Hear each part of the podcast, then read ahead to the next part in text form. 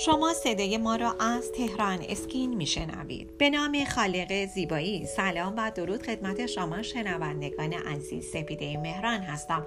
گوینده صدای رادیو تهران اسکین. با یک صدای رادیویی دیگه افتخار دارم در خدمت شما عزیزان باشم. در ارتباط با بوتاکس و چگونگی عملکرد اون. شاید چهره برخی از بازیگران سینما را ببینید بعضی که اونها بوتاکس کردن خوشتون نیاد. چرا که شاید فکر می‌کنید اونها چهره مصنوعی دارن اما در واقعیت این گونه نیست. یعنی کسی که واقعا تزریق بوتاکس را انجام داده در چهرش چیز غیر عادی نخواهید یافت. حتی شاید متوجه تزریق بوتاکس اونها هم نشید مگر اینکه خود اونها برای شما بخوان بگن.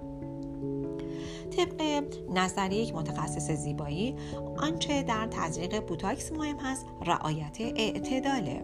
نباید در بوتاکس به دنبال تغییر کلی, چهره خودتون باشید. رعایت اعتدال در تزریق بوتاکس و مراقبت های قبل و بعد از اون بسیار مهمه. امروزه عموم مردم به دنبال تزریق بوتاکس هستند شاید با خودتون بگید چرا پس من به دنبال تزریق بوتاکس نیستم؟ آیا من احتیاج به تزریق بوتاکس ندارم؟ ما در اینجا می‌خوایم بگیم که همه افراد نیاز به تزریق بوتاکس ندارن. برای روشن, شدن موضوع پیشنهاد می‌کنم به ادامه مطلب توجه کنید.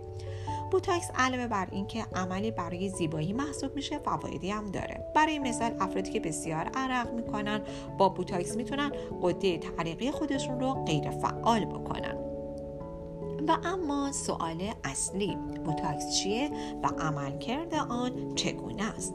طبق نظریه یکی از متخصصین بوتاکس ترکیبی باکتریایی است. به عبارت دیگه سمی به نام بوتولیسم هستش که شاید شما با دیدن عبارت ترکیب سمی احساس خوبی هم بهتون دست نده اما اصلا نگران نباشین. چون که مقدار تزریقی بوتاکس مشخصه و اگر از این حد تجاوز نکنه کاملا ایمن هست. بوتاکس به ناحیه خاصی تزریق میشه و در ابتدا به گیرنده های خود در ماهیچه مربوطه متصل میشه. این عمل باعث میشه که بر روی اعصاب داخل بدن تاثیر بذاره. یعنی زمانی که عصب فرمان سوختن ماهیچه مربوطه رو میده بوتاکس از این امر جلوگیری می‌کنه.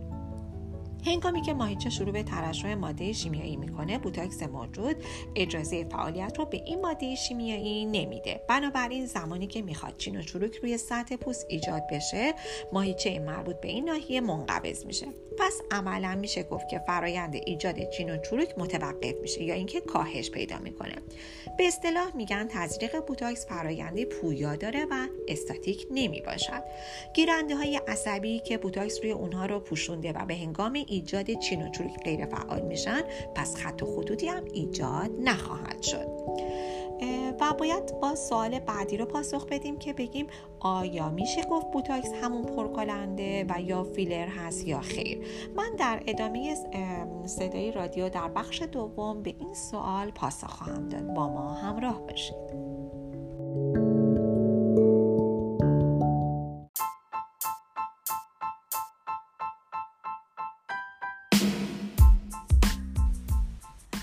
خواهان زیبایی هستید و تمایل دارید با بروزترین و جدیدترین روش ها و همچنین مطالب ارزنده در حیطه زیبایی آشنا شوید با وبسایت تهران اسکین مرجع تخصصی و اطلاع رسانی پوست مو لیزر و زیبایی کشور همراه باشید.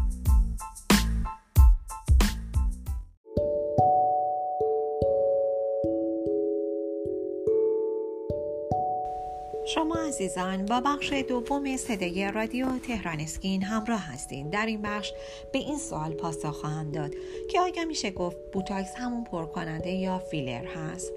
جواب این سوال به طور قطع خیر هست. در حالی که بوتاکس بر روی ماهیچه تاثیر می‌گذاره و فیلر دقیقا همونطور که از اسمش مشخص پر کننده است. یعنی چین و چروک رو پر می‌کنه که اغلب با عدم تناسب حجمی اون مواجه میشیم. طبق نظر یک متخصص زیبایی از محصولاتی مثل ژل ژوویدرم یا رستیلن میشه در پر کردن لبها استفاده کرد و یا چین و چروک های اطراف صورت رو پر کرد. در واقع اگر خطی خیلی عمیق باشه فیلر همون پر کننده اون رو به طور میانگین تا نه ماه کمرنگ خواهد کرد. این یعنی اینکه فیلر یا پرکننده عملی موقتی هست. معمولا بعد از استفاده از پرکننده ها همون فیلر توصیه میشه که محل رو ماساژ بدن. در حالی که بعد از تزریق بوتاکس توصیه میشه که اکیداً این واقعا این مسئله خیلی توصیه میشه که حداقل تا 24 ساعت محل رو ماساژ ندید چون که ماساژ صورت بعد از تزریق بوتاکس باعث حرکت بوتاکس به سایر نواحی خواهند شد. اما اینکه بوتاکس رو باید در کدام نواحی استفاده بشه باید بگیم که میشه در اطراف ناحیه چشم فاصله بین دو ابرو برای برطرف کردن خطوط افقی ایجاد شده بر روی پیشانی و برای برطرف کردن خط خنده یا خط لبخند و همچنین خطوط ایجاد شده اطراف چانه و دهان. و همچنین برای جلوگیری از فرسایش استخوان استخوان صورت در امتداد فک هم استفاده میشه.